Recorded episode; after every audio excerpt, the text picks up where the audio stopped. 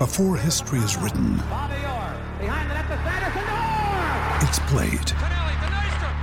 Before it's frozen in time, it's fought one shift at a time. Before it's etched in silver, it's carved in ice. What happens next will last forever. The Stanley Cup Final on ABC and ESPN Plus begins Saturday. Reading the Play is Australia's favourite source of NRL and horse racing tips. Our professional analysts provide the sporting enthusiast with the best of the best. Get the best professional tips and previews from our tipsters direct to your phone. Readingtheplay.com. Gerard, plenty of racing, uh, good racing too to come. Uh, what have you got for us this weekend? Well, I love what they've done down in Melbourne with uh, the VRC and and how they've turned uh, what was known as Stakes Day into Champions Day, and uh, we've got some cracking Group Ones to finish the card here. Listen, I thought um, uh, I was very tempted to go to Rose Hill in the last where uh, plundering goes around. First up from a Whoa. spill, race 10, number four. But listen, I'm not going to put the weights on him. I do think he'll go very close to winning first up. His two trials have been very good, but Let's go down to Melbourne to the big Group One race, race eight, which is the Champion Stakes. Now, we've got a very warm favourite here, the English horse West Wind Blows, 270. I think it might have opened somewhere around the 250 mark yesterday, but drawn down on the rails. English jockey, English stable, hasn't had a run here in a lead up. Tristan touched on that before. I want to go with number 11, the New Zealand uh, mare Prowess five dollars. She was six dollars yesterday. Listen, she's an absolute star and a winner. She's won eight of eleven, including multiple Group One and Two, Group Two races. Uh, she was tuned up with a run and win a couple of weeks ago at the Valley in the Crystal Mile, a Group Two event. Um, at 2000, she just uh, steps out. She'll love the big open spaces here. She happens to get Mark Zahra riding her. I love her at five bucks. I'll have a hundred to nose on uh, Flemington Race 8, the Champion Stakes, number 11, Prowess. Pete?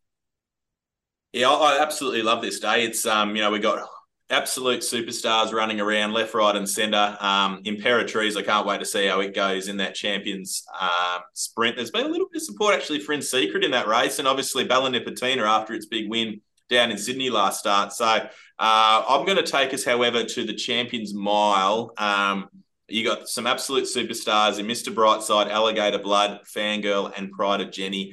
I just think Fangirl is ready to go in this race. It's been very, very well back with us early. I think maybe the other two might have had their eyes firmly set on a couple of races earlier in the carnival. So I'm going to take Fangirl at the $2.50 for my bet on the Champions Mile. That's race seven, number six. All right, race seven, number six, Fangirl. Uh, last start winner too, wasn't Fangirl at a at a price? Uh, No, no, one, no, one, two starts back. Two starts back. Two starts back. Yeah. Okay. Uh, Gerard, would you believe I'm going to go to the same race of you, but would you also believe that I'm going a different horse than you? So we might be able to do something a little bit funky with that one. I'm going to go to race eight, number eight, Montefilia. Now, 16s out to 21s, now currently at $20, $4 the place. So, uh, on the back of CJ Waller, uh, probably not the best of campaigns for for Chris, but um, you know he does set a very high standard on that one. Uh, but I think he's going to bounce back on Saturday. Uh, and given the price, Tristan, the all important staking plan associated with this one, I think we'll go the 30 70 route. Thanks, the 30 70 route. So um, I'll go race eight, number eight, Montefilia. So 30 a win at the 20 and 70 a place at, at $4. And obviously with Gerard there going against, or you going against Gerard in uh, in this race, I think uh, a head-to-head lunch bet probably makes sense. So I'll lock you guys in for, uh, what, four or five units uh, bet Well, there? yeah, I was just uh, just name the number, Jimmy. Uh, what, what should we do here? Um, uh, you want three lunch bets on this? Given the price of the market now, surely there's some sort of is there a couple of go. We've got, lengths? we've got a is there- 15 minute negotiation. is there a couple of lengths that we could go to there, or No, no, no? Well, No. no, no. no, Okay. no. Just the first across the line, Jimmy, is normally the, the, the measure here. All right. Well, we'll make it a two lunch bet. Two lunch bet. Okay. Actually, that's very generous of me, given the pricing. Uh, Tristan It's very nearly generous of you. Tristan nearly fell off his chair there. So what? How about we do this, Tris- Gerard? If if I win, No, no, I get. Jimmy, the bet's, hang on. No, no, bet's no. already written No, no, down. no. I, I- I'm I'm I'm editing that. Uh, two lunch bets to me if I finish in front of you, and one to you if you finish in front of me, given the price.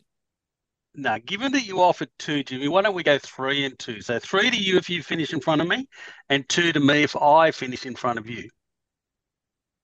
Well, seriously, I'm playing with so much lunch. This is just yes. I know everything's Well, illogical if, about if you wanted wanted to make to it, that, te- if, but it's you wanted to ridiculous risk- how far in front you I am. Oh, there goes the clock tower again. What? if you wanted There to it is. risk ten, Jimmy, given that you're so far in front, I'm more than happy to accommodate. No, that's fine. That's fine. You fall off any uh, back of any golf carts lately, Jimmy Big Show Smith? No, I might yeah. have to, I might have to jump on Gerard's side here. I've, I've, I I just I just got to eat up the value, so I'm, I'm going to go uh, two by three as well. Oh, hang on a minute. You weren't invited into this. Hey, there's no there's no terms and conditions on, uh, on Oh, who mate. you can bet and who you can't bet, Jimmy. We're, we- I love it. Remember, you're Love partnered it. with TopSport, the fairest bookmaker in the land, and you can't discriminate between which punters you let on.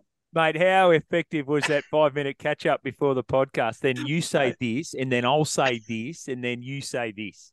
I'm just it's disappointing. I thought I, I bought enough bait to last for the next two or three shows, but I got to go to the shop again and get something next week. This is like the old wrestling classics. Tristan's just jumped off the ropes and gone whack. Unbelievable. Anyway, um, so let me get because it's all important because half the time I come back and I think Gerard bloody changed things on the lunch bet table. But now let's be clear: Montefilia finishes in front of Prowess. I get four.